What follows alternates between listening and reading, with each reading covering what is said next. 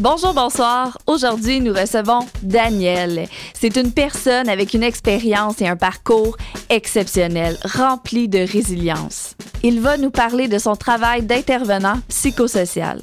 Il travaille actuellement comme coordonnateur pour la société John Howard, mais il a travaillé aussi dans plusieurs milieux, comme dans les pénitenciers canadiens, comme auxiliaire d'enseignement et conférencier. Il a travaillé avec une clientèle principalement judiciarisée, mais ayant aussi des problématiques d'itinérance, de consommation et de santé mentale.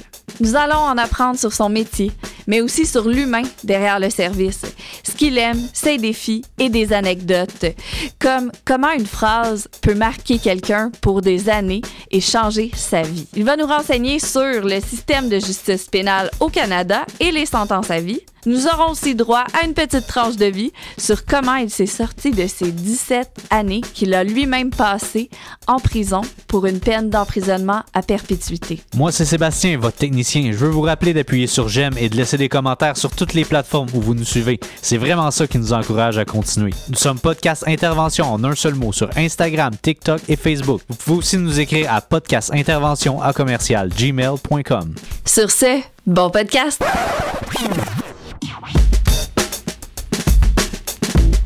Bienvenue au podcast Intervention avec Ariane Kim.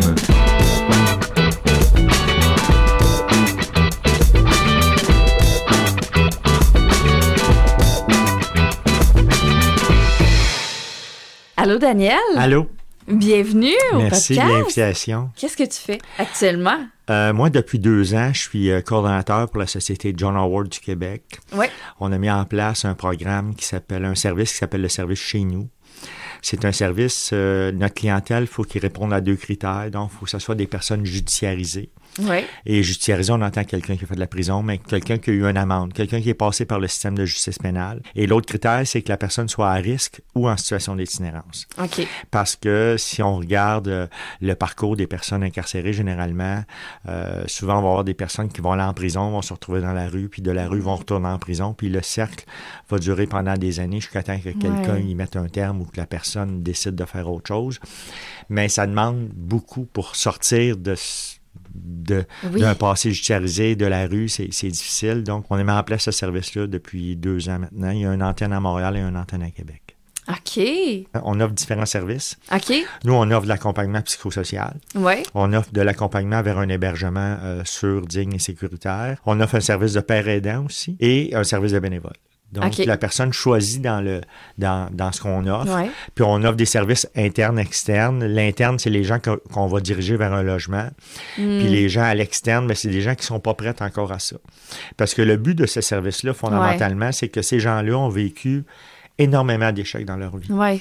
Et nous, on veut pas être partie prenante D'un autre autre échec. échec, On veut être la, peut-être la petite gear, si je peux prendre ça comme terme, oui. qui va orienter la personne vers un succès C'est une ça. fois dans des fois dans les depuis les 10 15 dernières années il y a, il y a un Mhm. exemple que, que- que- qui me vient en tête il y a un, un homme qu'on a placé en appartement Ouais. et c'est un homme qui avait vécu l'incarcération puis qui avait vécu beaucoup d'années en itinérance. Il m'a dit quelque chose il y a quelques semaines, parce que on- lui, il est en appartement maintenant, là, une- et euh, il m'a dit, écoute, Daniel, il dit, euh, j'ai reçu ma fille en fin de semaine. Ça Mm. fait des années que je pouvais pas recevoir ma fille dans mon chez nous. Wow. Puis il m'a dit ça, il avait les yeux pleins d'eau. Il dit, c'est la plus belle Mm. chose que tu as faite pour moi, c'est ça. Ah, Ça c'est fait que ça, c'est- plus qu'une paye parce que tu Ben dis, oui, tellement. j'ai changé quelque chose dans la vie de cet homme-là. Il s'est Mhm. raccroché à sa fille. Ouais. Là, il la voit régulièrement. euh, comme la dernière fois, je voulais le rencontrer parce que lui, il travaille. Donc, je voulais le rencontrer la fin de semaine. Il dit, je peux pas, je t'occupe en fin de semaine, j'ai ma fille, je m'en vais à ronde. Puis Ah! on se verra une autre fois, c'est correct. Il n'y a pas de trouble. Fait que quand Mais on a des oui. petites histoires comme ça de, Mhm. de, de succès où la personne vit quelque chose qui est très, très valorisant pour elle, où Ouais. elle a l'impression d'atteindre quelque chose que c'était comme un rêve, puis là, ça arrive dans sa vie. Quand tu es partie prenante de ça, tu es content. Ben oui. Tu t'en vas chez vous le soir, puis tu es content. Tu prends un grand verre de vin, puis tu Ben célèbres oui. ça. Mais c'est effectivement, c'est la partie qui est gratifiante dans notre travail. là. C'est un peu pourquoi aussi on fait ça d'une certaine manière. Ouais. C'est difficile parce que c'est une clientèle énormément chargée. Autant, euh, la situation d'itinérance, la consommation, la judira- ju- voyons, Judiciarisation, c'est difficile à dire, ça. Là, j'ai eu du premier coup, je suis content. Bravo. Puis euh, la santé mentale aussi, Ouais. tu sais. C'est euh, une clientèle euh, qu'on peut dire quand même assez lourde de Ouais. diagnostic. Ces deux euh, attributs que ces personnes-là Mhm. ont, un passé judiciarisé, puis le fait qu'ils soient en situation d'itinérance ou à risque de l'être, Ouais, mais c'est deux grands dab- dabous dans la société. Les vrai. gens veulent pas, les détenus, ils veulent rien savoir de ça. Les gens qui ont fait de la Mm. prison, ils ont peur. Puis je peux comprendre les gens, là, parce que ce qu'on reçoit de la prison, puis des gens qui sont accusés, c'est juste la- le, le- le côté sombre de l'histoire. C'est Ouais. le crime, c'est la mort de sang, c'est toute l'horreur, la peur que ça suscite. Mm. Puis chez les itinérants aussi, l'image qu'on a d'un itinérant, c'est un vieux monsieur qui est alcoolique. Donc, on a ces deux images-là, puis ces deux images que les gens normaux, là, si je peux mettre des guillemets gras, là, Oui. vont rejeter parce que ça fait peur. Ils connaissent pas ça, donc ils en ont peur. Donc, ces gens-là traînent ça avec eux. Puis c'est très Ouais. difficile. Même pour eux, ils- sont conscients de ça. Là. Ben oui. Ils ont honte des fois de, de cette situation-là. Euh. Ils veulent pas le dire. Puis tout est plus difficile pour ces gens-là. Puis je vais te raconter une anecdote une fois. Moi, j'ai travaillé en, en itinérance pendant plusieurs années. Ouais. Et j'avais un homme dans mon bureau. Puis un, un- un soir, moi, j'aime ça aller gratter des affaires pour les faire réfléchir. OK. Et euh, j'étais avec mon, mon- mon- on l'appelait un client, j'étais avec le client, puis je dis, écoute, j'aimerais ça que tu, me- tu, tu te définisses. OK. Et là, il me regarde, ben, il me dit, moi, il dit, je suis un itinérant. Hmm. Là, je regarde, je dis, OK. Ben, moi, j'ai devant moi quelqu'un d'intelligent, d'articulé, de propre, d'ordonné, qui est capable de faire un budget, qui est poli, qui est à l'heure à ses rendez-vous. Et là, j'arrêtais pas de, de mettre des qualificatifs. Puis là, j- j'étais rendu à 8 ou 9. Puis là, j'ai dit, c'est drôle, hein? Je suis pas encore rendu à itinérant. Ah, J'arrête de te définir par la ça. situation actuelle que tu vis. Tu Mhm. n'es pas ça. ouais. C'est un moment donné dans ta vie. Puis l'objectif, c'est d'en sortir. Ben oui. Puis ce gars-là, aujourd'hui, ben, il est en appartement. Il Ah. est sorti de la rue. Puis le problème, c'est souvent euh, les lieux dans lesquels on Ah, met ces ça, hein. gens-là. Euh, tu sais, on ne se le cachera pas, là, je ne révélerai pas un secret national là, que dans le milieu des itinérances, il y a beaucoup de Mhm. consommation. Puis moi, avec mon expérience, je, je dis aujourd'hui que c'est pas nécessairement parce que ces gens-là, ce sont des consommateurs. Mhm. Ces gens-là, parce que moi, on me l'a souvent dit. Il y a déjà un gars qui m'avait dit Tu sais, Daniel, quand je suis gelé, là, je suis plus dans la rue. Moi, j'ai travaillé euh, dans le milieu correctionnel. J'ai Ouais. travaillé en itinérance. À ça, j'allais les deux. Là. Et la santé mentale est très présente dans ces milieux-là. Oui. Ouais, Et moi, mon regard sur la santé mentale, parce que souvent, je le dis, euh, moi, je fais des trucs à l'université, dans Mm. les écoles, dans, les cégeps, tout ça. là. Puis souvent, ce que je dis aux étudiants, vous savez, la santé mentale, c'est un problème de santé. Ouais. Puis c'est drôle comment est-ce qu'on perçoit ça différemment. Parce que si vous Mhm. rencontrez quelqu'un qui a des béquilles et une jambe dans le plat, vous allez vous dépêcher à y ouvrir la porte.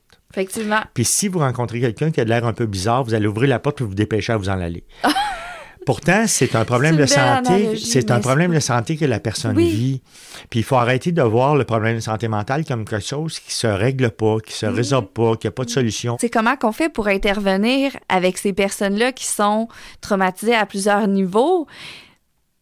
C'est une belle histoire de réussite. Ben, J'ai des histoires de réussite, mais avant, j'aimerais ça parler un petit peu de la façon dont il faut faire ça. Oui, c'est ça. Parce que souvent, euh, dans les métiers d'intervention, puis je parle de toutes les sphères, là, dans, dans tous les métiers d'intervention. Tu sais, on va à l'université, euh, puis euh, moi-même, je suis auxiliaire d'enseignement, donc on donne, on donne de la théorie aux étudiants, puis on donne Ouais. des recettes, puis, puis, puis, puis, puis, puis, puis. Puis moi, je dis toujours, les recettes, il y a un danger là-dedans. Parce que les recettes, Ouais. c'est souvent comme les t-shirts one size fit all. Il ne fait pas en personne. C'est vrai.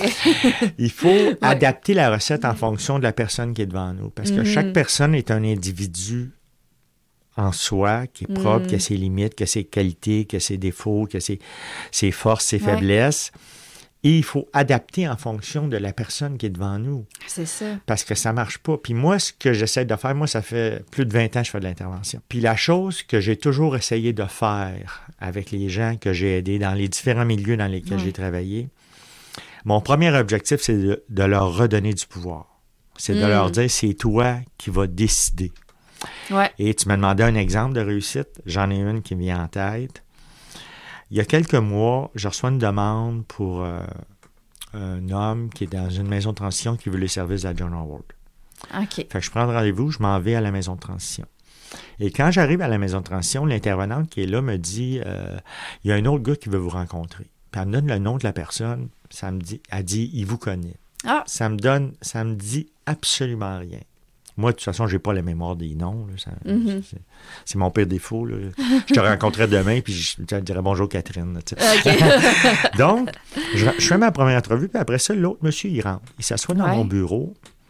Puis là, il me regarde et dit Tu me reconnais pas, hein Je dis Non, je regarde, là. Il dit Écoute, toi, tu as travaillé à Archambault pour Option Vie. Quand tel intervenant est parti, tu es venu le remplacer jusqu'à temps que telle intervenante vienne combler le poste. wow. Je dis, OK. Il me donne les années. Je dis, OK, c'est sûr, je l'ai rencontré. Là. Il me Oui, connaît, oui. là. Et puis là, il me dit, tu sais, aujourd'hui, puis c'est un monsieur qui fait une sentence de vie, qui a été condamné à la perpétuité avec 25 ans minimum de détention. Puis il me dit, c'est Daniel, il dit, aujourd'hui, il dit, euh, je suis en liberté, je dans une maison de transition, puis il dit, c'est grâce à toi. Ah. Ben, je dis, grâce à moi, pourquoi? Il dit, il y a, dans ce- cette année-là, Ouais. je suis rentré dans ton bureau. Puis lui, c'est un gars qui avait fait du trafic de drogue, qui était, criminalisé. Et, il me dit, quand je suis rentré dans ton bureau, tu m'as dit la phrase suivante. Puis là, il me cite. Je, Wow. sais, je connais mes phrases que je dis, là. il dit, tu m'as dit, tu sais, là, ta vie, elle t'appartient. C'est pas le service correctionnel, c'est pas l'agent, c'est pas le psychologue, c'est pas eux autres qui vont faire ta vie, c'est toi. Puis la Mhm. journée où toi, tu vas décider que tu vas faire quelque chose de positif avec ta vie, ta vie va se transformer. Et là, C'est vrai. 20 ans plus tard, il me dit, à partir de cette journée-là, Daniel, j'ai commencé à travailler sur mes valeurs, sur ma façon de penser. Puis si je suis devenu un homme libre, c'est ta, c'est de ta faute à toi. Oh. J'étais content parce que souvent, souvent, les histoires de succès, on les. Quand on fait de l'intervention, on, on les voit pas. On est tellement pris dans le tourbillon des gens qui ont des problèmes Ouais. qu'on est concentré sur ceux qui ont des problèmes. Ceux qui vont bien, on les oublie. La gestion de crise. Qu'est-ce qui est euh, dans le moment On présent? est constamment là-dedans dans la gestion de crise. Ouais, Il y en a dans tous les milieux. J'ai travaillé en prison pendant de nombreuses années, dans tous les niveaux de sécurité, super maximum, maximum, avec les femmes. Avec les femmes, j'ai adoré travailler avec les femmes. Ah ouais? Qu'est-ce Ouais. qui était plus. euh, C'est un autre univers, les femmes. Ah ouais? C'est hein? complètement autre chose. Euh, tu sais, les gars, ils ont un problème, les le coup de poing sur la gueule, puis deux semaines après, ils sont chums. Les femmes, c'est pas comme ça que ça marche. Ah. Hey! Une fois, je suis dans mon bureau au pénitencier de Joliette, puis il y a une femme qui sort de mon bureau. Puis là, il y en a un, un autre qui rentre. Puis là, je vais être un peu cru, là, parce que c'est en prison, des fois, c'est un peu cru le langage. Ouais. Là, la madame, elle rentre, puis là, elle me regarde, elle me dit Tu rencontres ce tabarnak-là. Ah! Ben, j'ai dit, premièrement, dans mon bureau, on parle pas comme ça là, d'une co-détenue. Ouais. Puis je dis, qu'est-ce que t'as fait, cette tabarnak-là? Ouais. Elle dit, il y a cinq ans, elle me parlait dans le dos. Ah! c'est pas drôle, mais c'est un peu drôle. Alors, reviens-en, Janine, là, tu sais. Mais les femmes ont cette capacité-là de, de, sais, de- de- d'avoir des, des rancunes longs à long terme. oui, oui, oui. c'est ça. Puis, tu sais, moi, j'avais jamais travaillé avec des femmes en prison. Ouais. Et ce qui m'a le plus confronté euh, dans ce travail-là, c'est les femmes très violentes. Ouais, Parce que dans notre tête, une femme, c'est pas violent. Une femme, ça donne la vie, ça prend soin de ses enfants, ça fait le ménage, ça fait des bons soupers. Donc, une femme, c'est, c'est quelqu'un de bon dans notre Ouais. vision judéo-chrétienne qu'on a de la société. C'est ça. Mais là, quand tu es confronté à une femme qui a tué deux personnes, une femme qui a tué son enfant, euh, une femme qui a agressé sexuellement des enfants, tu sais, dans quel univers t'es rendu? Ouais, hein? Mais j'ai adoré travailler avec les femmes parce que les femmes, ils vont plus de parler d'eux autres. Ah ouais. Ils, vont, ils, ils vivent des la émotions, ils en parlent, Mm. ils ébroillent, ça prend des Kleenex, mais Mm-hmm. c'est correct. Mais t'as as plus de jus Oui. quand tu travailles avec les femmes parce qu'ils t'en donnent plus. Les hommes, Ah ouais. ça, ils ont une petite réserve tu sais, sur leurs émotions, tout ça. Il Mhm. faut que le lien de confiance soit très, très bon pour qu'ils partagent des choses Ouais, ouais. difficiles.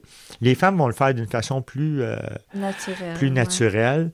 Moi, j'ai t- puis je disais toujours aux gens, ils me disaient tout le temps, c'est quoi ta clientèle préférée? Puis je disais tout le temps, une femme avec un problème de santé mentale. Là, ils me disaient, Ah t'es un vrai débile, toi. Mais moi, je suis un gars de défi, j'aime les défis. Donc, euh, cette clientèle-là, moi, je, je l'aimais. Je- J'ai beaucoup aimé travailler avec les femmes. D'ailleurs, j'ai été, euh, j'ai été euh, comment est-ce qu'on dit ça? consultant pour Unité 9. Après ça, j'ai été travailler avec, euh, avec les hommes en situation d'itinérance pour la mission de Burry à Montréal, comme conseiller en intervention. J'ai travaillé euh, pour le projet Logement Montréal, où on place des gens en logement, euh, toutes sortes d'affaires. J'ai fait un petit bout chez Suicide Action Montréal comme formateur aussi. Euh, j'ai, eu des petits contrats des fois de, de, là- à l'université.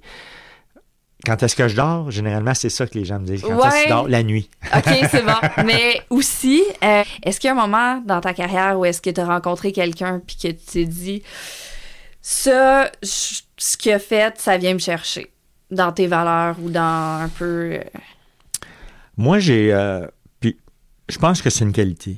J'ai, toujours dit que. Puis, ça fait au-delà de 20 ans que je fais de l'intervention. Je me suis toujours dit, quand j'ai commencé à faire cette job-là, parce que c'est une job. C'est, de la grosse job à part ça, tu travailles Ben oui. fort. là, tu sais. quand j'ai commencé à faire cette job-là, je me suis dit, Daniel, faut que tu te t'interdises de juger les gens. Ouais. C'est important. Pas de jugement. Moi, c'est sûr qu'il y a des crimes qui viennent plus nous chercher. Tu sais, quand tu lis des histoires d'horreur, là, euh, je vais te conter une anecdote. Moi, euh, j'ai- je, je représentais des gens en libération conditionnelle. OK. Donc, tu sais, quand tu arrives devant une audience, il faut, que tu conna- faut que tu connaisses la personne, mais il faut que tu connaisses le dossier aussi, parce que la personne a dit ce qu'elle veut, puis dans le dossier, des fois, le dossier dit d'autres choses. tu sais. parce qu'une personne doit toujours se présenter sur son meilleur jour. Ben oui, bien sûr. C'est normal, c'est l'être humain, on est fait comme ça. Et euh, un soir, moi, je relisais euh, les rapports importants la veille de l'audience, c'est pour être vraiment dedans. Mhm. Puis j'avais fait une grosse journée cette journée-là, puis euh, mon chum, il a des horaires un peu différents, là, il travaille à l'aéroport, puis je prends le dossier, puis je le lis dans mon lit, là, tu sais, avec un, un petit verre de vin, tu sais. je vais lire ça Ouais. avant de me coucher, puis- Et je m'endors Oh non. avec le dossier dans le lit. Oups. Et le lendemain matin, je me lève. Puis là, mon, mon chum, il me dit Daniel, il dit euh, Tu as lu ce dossier-là dans, dans le lit Je dis Ouais, ben, là, je me prépare, tu sais. Et j'en ai lu deux, trois pages, là. Il dit Daniel, je veux plus jamais que tu amènes ça dans notre lit. Oh. C'est une histoire d'horreur, là, tu sais. Ouais, je comprends. Mais Ouais. tu sais, il y a des crimes, c'est sûr, qui vont venir plus nous chercher Ouais, que d'autres. tu sais, Puis comme la majorité des gens, les crimes contre les enfants. tu sais, Mais il faut essayer de voir au-delà du crime. Il faut essayer de voir la personne qui est devant nous. Sébastien, as-tu un, un commentaire, question? Oui, en fait, euh, un peu, c'est un mix des deux commentaires questions. Justement, euh, en tant que société, on a décidé qu'on était contre la peine de mort et qu'on donnait des sentences euh, au lieu de la peine de mort. Mais est-ce que c'est pas contradictoire de dire on veut pas jamais qu'ils sortent de prison, mais on veut qu'ils restent en vie dans des cellules enfermées? Ben non, ça c'est moi je moi je compte ça parce que je pense que tout le monde a un potentiel de réinsertion sociale. Il va varier Ouais. d'une personne à l'autre. Par contre, euh, je suis profondément convaincu que c'est une, une- puis heureusement, je pense que c'est une infime minorité de gens Ouais. qu'on ne devrait pas res- ressortir de prison parce Oui. qu'ils sont un danger potentiel. Ouais. Mais d'un autre côté, dire on va condamner quelqu'un à 75 ans de prison, ben en tant que société, je pense qu'il faut être honnête. Puis il Mhm. faut utiliser les vrais termes. Parce que condamner quelqu'un à 75 ans de prison, là, c'est le condamner à mort. Ouais. Il va mourir, là. Oui, c'est ça. Ben, ça, c'est un, c'est un- c'est un- grand débat, là. Ben, Puis- effectivement. Puis les gens pensent que la peine de mort, c'est comme une solution pour empêcher qu'il y ait plus d'homicides. Dans les États américains où la peine de mort est en application, c'est également les États américains où ils ont les taux d'homicide les plus élevés. Ouais. Des sentences longues, des sentences à vie comme ça, est-ce que c'est. C'est quoi l'intervention que tu fais? Est-ce qu'ils ont un peu d'espoir à leur donner? Tu sais, tu parlais de ben, d'y aller au jour le jour Ouais. ou des choses comme ça. C'est c'est plutôt ça. Tu sais, là, le- là, tu me parles. le système de justice pénale, là, tu sais, je comprends, moi, que quelqu'un qui a commis un crime grave, il faut qu'il y ait un temps d'arrêt.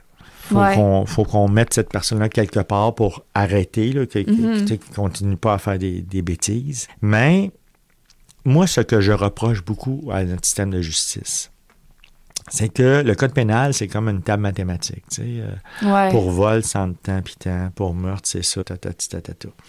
Puis je suis tellement content que la Cour suprême ait rendu un jugement dans l'affaire Bissonnette.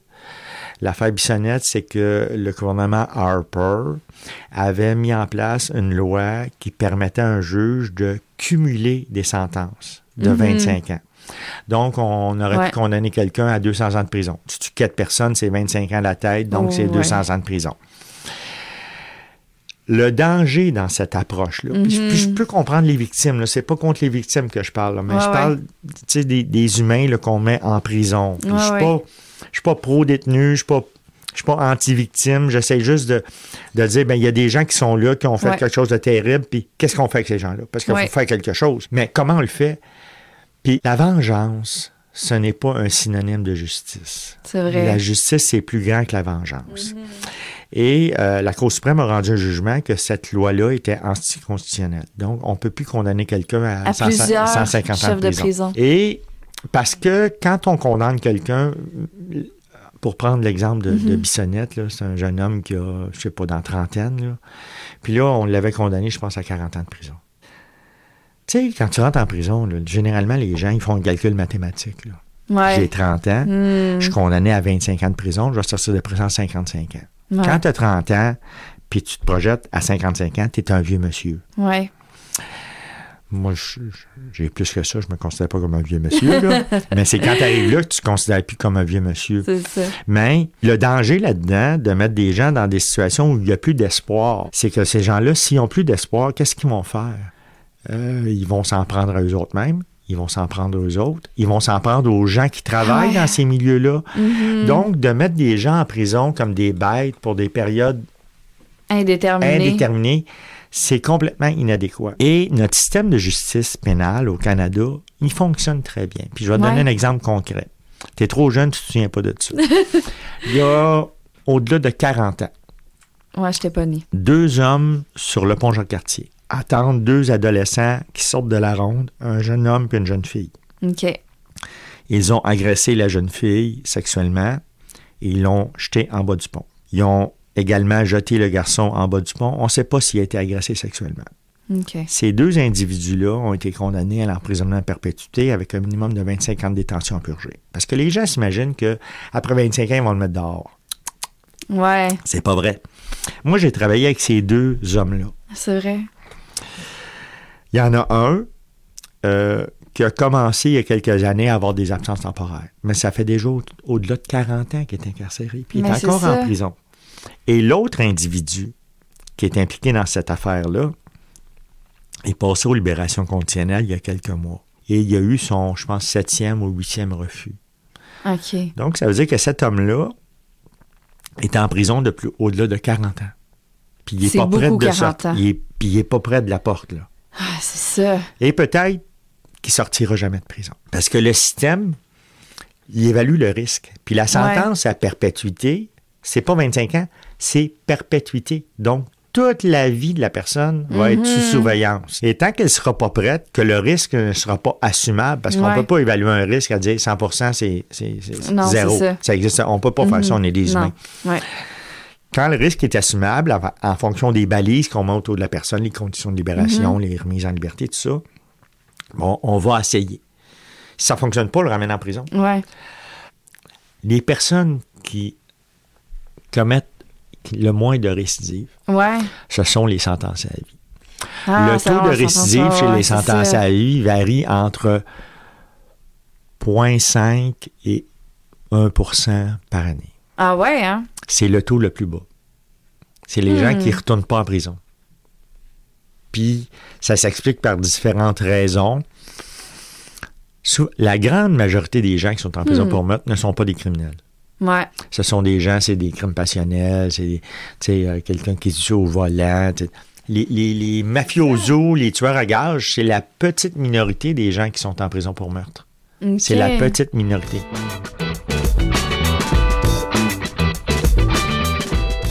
T'a mené à faire ce métier-là? Moi, j'ai. euh, mes parents ont divorcé, j'avais 9 ans.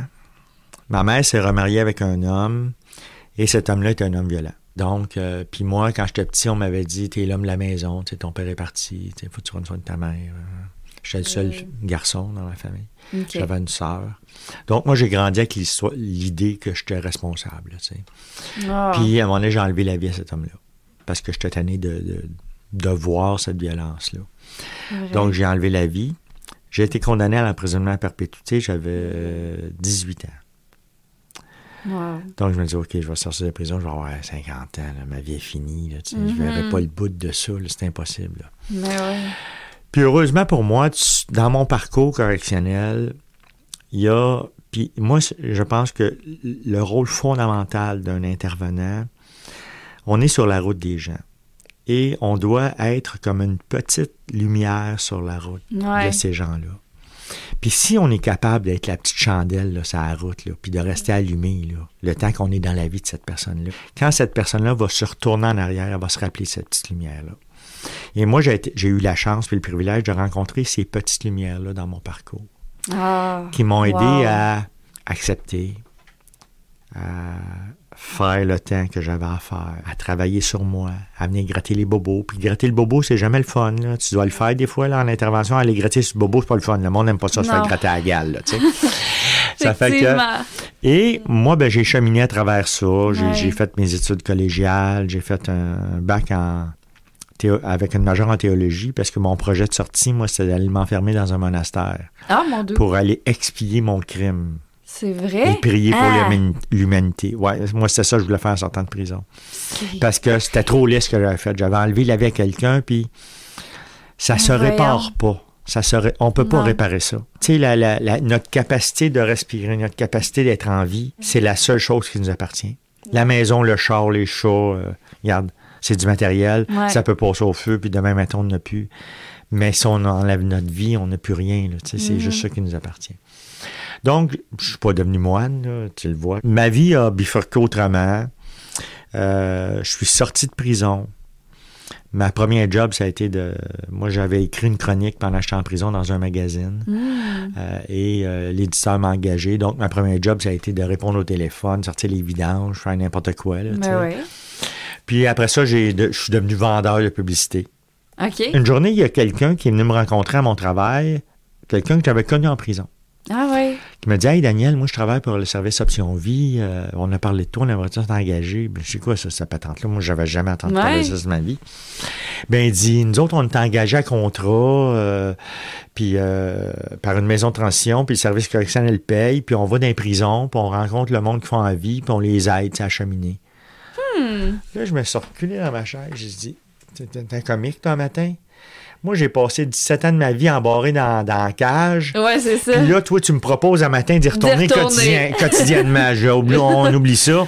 Ah Là, il continue à me parler, puis là, il me parle des autres gars qui travaillent dans ce service-là que j'ai tous connus en prison. OK. Moi, je suis curieux. Fait que je dis, ah, Eh ouais. ouais. Ah ouais, dis à ton boss qu'il m'appelle, puis on verra, là, tu sais. OK. Fait que le boss m'appelle, Mhm. puis il me rencontre, puis il me fait un offre, puis tout. Bon, je vais essayer. J'avais jamais fait d'intervention de ma vie. Ouais. Fait que je, joue- je, je prends un job. Et la vie, des fois, c'est très, très mal faite. Ou bien fait, je ne sais pas. Là. Oui, c'est ça. Moi, le premier pénitencier où j'ai été incarcéré, c'est l'établissement Archambault-Saint-Anne-des-Plaines. OK. Et 20 ans plus tard, ben, un petit peu moins de 20 ans, quand j'ai accepté cette job-là, le premier établissement où j'ai été assigné, c'est l'établissement Archambault-Saint-Anne-des-Plaines. Ah. Et quand je suis rentré, moi, à l'âge de 18 ans, dans ce pénitencier-là, quand j'ai franchi la porte, il y a une porte de métal qui a fermé derrière moi. Puis j'ai senti un grand frisson. C'est- Ça doit être terrible. Et le premier matin, je me présente dans le parking de ce pénitencier-là. Puis là, je me dis, qu'est-ce que je m'en viens faire ici? Ouais. Je suis qui pour aller dire aux gens quoi faire avec leur vie? Puis je suis resté dans mon auto un bon 15 minutes. Jusqu'à temps qu'il y ait un camion de gardien qui vienne voir Monsieur, vous faites quoi? Ah, j'ai une carte, je travaille ici. OK, c'est correct. Et là, je suis rentré dans ce pénitencier-là. J'ai signé le registre à l'entrée. Parce qu'il faut faire ça quand tu travailles là. Oui, oui. Et je suis rentré et la porte s'est refermée dans mon dos et j'ai senti le même frisson. Ah, c'est ça, hein? Ça, Le même, même frisson. comme un PTSD, si on veut. Ouais. Et là, je, je suis dans un endroit où j'ai vécu des choses difficiles. Donc, Ben oui. mes anciens démons me, courent pas. après moi dans le couloir. Oh my Euh, God. Et à mon, la deuxième journée, je suis rentré, euh, j'étais dans mon auto. J'ai dit, OK, Daniel, tu as une carte dans le cou. Il te laisse sortir à 4 heures l'après-midi. oui, c'est ça. les démons, tu les laisses dans, dans, dans le coffre de la voiture. Tu s'en vas faire ta job. Et j'ai commencé à faire de l'intervention psychosociale de cette façon-là. OK. J'ai appris le métier sur le tas. C'est sûr que j'ai Ouais. fait des formations en cours de route, tout ça, Ben là, oui. mais j'avais jamais étudié là-dedans. J'ai fait des formations sur le tas. Je suis devenu pas pire. Tu sais, malgré tout ce que j'ai fait puis qui je suis aujourd'hui, les difficultés, je vais en rencontrer encore, là, tu sais, puis c'est Mhm. correct, là, tu sais. Mais je me trouve chanceux parce que je fais un métier que j'aime. Ouais, J'aide du monde. ouais. Euh, puis je pense que j'améliore la société en faisant ça. Puis ça, c'est ma façon à moi de. J'ai pas trouvé le bon mot, mais je vais utiliser compenser. Pour compenser le tort que j'ai fait à cette société-là. J'ai tué quelqu'un. Ouais. J'ai fait quelque chose de terrible. Puis si je fais ce métier-là avec autant de. Tu sais, je me fais souvent reprocher par ma DG. Elle me dit, Daniel, elle dit, tu sais, t'es payé 35 heures par semaine. Pourquoi t'en travailles 50? Hmm. Pourquoi tu m'envoies des courriels à 5 heures le matin? c'est parce que j'aime ce que je fais. Mais je fais ça, moi. Puis, tu sais, aller dans les écoles, sensibiliser les jeunes. Je le fais parce que je veux essayer de d'être un élément positif dans la société parce que Ouais. j'ai été un élément très négatif pour cette société-là. Ça vient peut-être aussi réparer quelque Ben, chose. moi, en tout cas, ça me fait du bien parce que je me dis, je suis pas Ouais. juste. Mais tu sais, c'est des affaires qu'on peut jamais oublier. Moi, là, Non, non, c'est ça. Puis... j'ai- mon crime a été commis le 23 juin 1982. Et depuis le 23 juin 1982, à tous les matins, quand je me lève, puis je me fais la barbe, dans le miroir devant moi, il y a Daniel, l'homme d'aujourd'hui, qui fait des choses qui aident la société. Hmm. Mais il y a également Daniel qui a enlevé la vie à quelqu'un. Puis à tous les matins, moi, je pense à cet homme-là à qui j'ai enlevé la vie. Depuis le 23 juin 1982. J'espère jamais. J'espère que ça n'arrêtera jamais. Non. Parce que c'est. Il faut, être, il faut garder ça dans sa conscience. Ah Puis, ouais, tu sais, hein? payer sa dette à la société, c'est faire ça. D'être conscient que tu as fait du mal, puis que tu essayes de faire quelque chose de bien avec ta vie aujourd'hui. Parce que je peux pas ramener la vie de cet homme-là. C'est impossible Non, c'est ça. mais j'essaye de faire quelque chose qui va peut-être donner un petit peu de lumière à la société. Ouais. Est-ce que tu as un mot de la fin que tu voudrais nous partager? Ben, c'est en lien un petit peu avec euh, la conversation qu'on a eue, je te dirais. Mhm. Tu sais, les gens dans notre société aujourd'hui, on juge beaucoup, puis on juge rapidement. Ouais. On peut-tu essayer de respirer un peu par le nez Ouais. avant de juger l'autre, C'est vrai. puis avant de juger le geste qu'il a posé? Arrêter de juger, puis essayer de comprendre à la place. Oui. Moi, je me suis toujours dit, je veux pas juger personne. Parce que si je commence à juger, je ferai pas ma job, là, tu sais. Ouais. Ah, elle, là, a tué son enfant de deux ans. Je veux pas y parler. Pourquoi? Elle a tué son mari de 40. C'est-tu plus correct d'enlever la vie de quelqu'un de 40 ans ou de deux ans? Ah ouais, là, il y a plein de débats, il y a des débats, là, tu sais, C'est euh, c'est mais... très philosophique, là. Ouais, donc, moi, je me suis toujours Ouais. refusé de juger ça. Ben oui. C'est des jugements de valeur, Mhm. puis quand tu fais de, de l'aide, de la relation d'aide, il faut pas que tu fasses des jugements de valeur. Non, c'est Parce ça. que tu fais pas, tu feras pas ta job. Ouais. Tu sais, lui, ah non, lui, là, il est pas fin, j'y parle pas. Ben oui, mais s'il il est pas fin. Il est pas fin, il Faut est pas fin. professionnel. Ben oui, ben oui, ben oui. Puis toi, ça Ah t'arrive-tu d'être pas fin des fois? Oui, bon, c'est ça, c'est la même chose que nous, non. C'est magnifique pour vrai voir comme puis entendre ton parcours là, ça a juste pas de bon sens. C'est exceptionnel. T'es passé d'une situation puis d'un événement traumatisant dans ta vie, t'en as fait une carrière, puis maintenant t'es passionné de tout ça. C'est c'est magnifique, je trouve. Tu sais, tu me demandais tantôt, là, tu sais, qu'est-ce qu'on peut faire vraiment pour ces gens-là, là. Leur apprendre ce que ça veut dire la résilience. Ouais, C'est le mot magique, ça. ouais, ouais, Peu importe ce qui nous arrive dans la vie, on peut en faire quelque chose de positif. exactement. faut travailler fort. C'est un bel exemple. C'est pas. Ouais. Tu sais, moi, où je suis rendu aujourd'hui, là, c'est pas, c'est pas tombé du ciel. Mais non, J'ai travaillé fort, moi, Ouais. durant les 20 dernières années. Tu sais, premièrement, refaire ta vie après, après cette période de prison-là, euh, te refaire une réputation, euh, que les gens te respectent pour ce que tu es malgré le passé. Ouais. J'aime le message que tu viens de dire. Je trouve que c'est un beau message de fin. Euh, Puis bravo pour tout ce que tu fais. Sérieusement, c'est. C'est tout à ton honneur.